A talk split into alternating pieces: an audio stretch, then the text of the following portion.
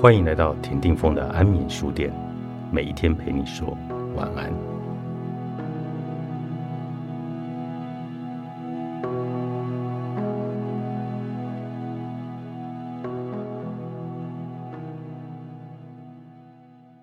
沟通的本质其实是双方情感的连接。我们经由沟通传递情感的资讯，告诉对方我支持你、信任你、欣赏你。因此，这样的沟通模式就是在教我们学会如何爱人。但是，我们要如何学会接受别人的爱呢？在亲密关系当中，许多人都有一种误解，就是以为爱别人比接受别人的爱更重要。因此，我们从小就被教导出要付出，不要索取，只有付出才是美德。但其实，爱不只是爱别人，还有接受别人的爱。只要如此，我们才能够让亲密关系真正的流动起来。爱与被爱的过程，就像是两个人在打球，学习如何付出和表达爱，相当于学习如何漂亮的发球。但是，不会接受别人的爱。就相当于我们无法接住对方的球，甚至干脆不接对方打回来的球。如果对方一次次向我们发出爱的讯号球，却被我们一次次的错过了，那这场球当然也就无法有来有往的持续下去了。在亲密关系中，无法接受伴侣的爱的人，通常分为三种类型。第一种是找茬型。第二种是内疚型，第三种是互不相欠型。这三种类型，我们要学会接受爱的三种练习。无法接受爱的应对方式是过去曾经让我们感到舒服和安全的策略。这些方式看似安全，却无法帮助我们和另外一个人产生真正的连结。因此，学会接受他人的爱，其实代表你需要一点点的敞开自己的勇气，以袒露诚实的姿态。接下对方打过来的球，然后在一来一回的过程中不断的思考怎么好好的持续接发球。那么要如何培养自己接受爱的能力呢？我提供了三个平常就能做的小练习。第一，识别并且记录伴侣爱的表达。我们已经知道，无法接受爱的人经常会忽略或否认伴侣对爱的表达，因此接受爱的第一步就是。主动识别和记录伴侣给予的爱。美国知名婚姻家庭专家盖瑞·乔门博士认为，每一个人表达爱的方式都是独特的。有人擅长透过语言来表达爱意，而有人则习惯透过实际的行动。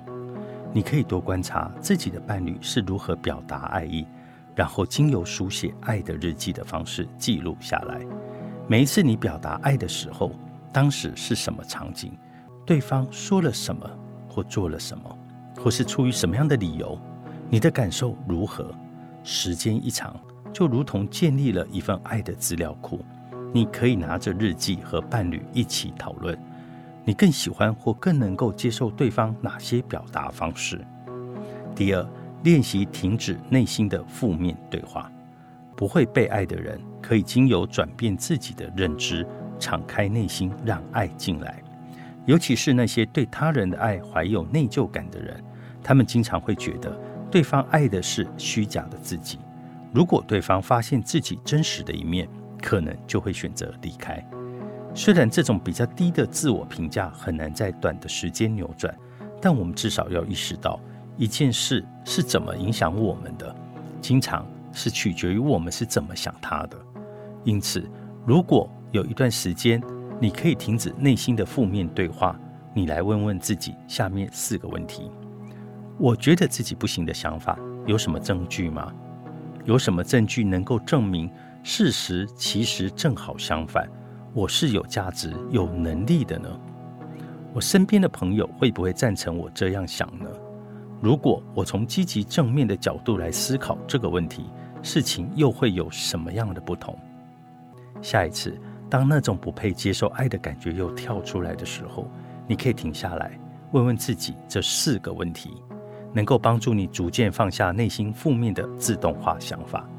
第三，练习收到对方表达爱意时的反应。认知语言学家乔治·雷可夫提出体现认知的概念，意思是身体并不是大脑的傀儡，认知不只在动头脑，也在身体。因此，要接受爱，你可以先让身体行动起来，反过来就能够促进大脑中关于接受爱的认知和情感的体验。练习看着对方微笑，者在发现对方爱的讯号时，回应一个拥抱，把几句平常说不出口赞美伴侣的话，把它变成是一种条件的反射。最后，如果你是因为想在权力争夺占上风而变得无法接受爱，你可以重温我们所说的权力分享。放下防卫是我们感情之路上需要持续来学习的能力。我们仍然会不时的出现否认自己需要对方，或是无法占上风的愤怒。但是，只要你和另外一半还在一起的时候，如果确信这份关系是你们想要的，那么。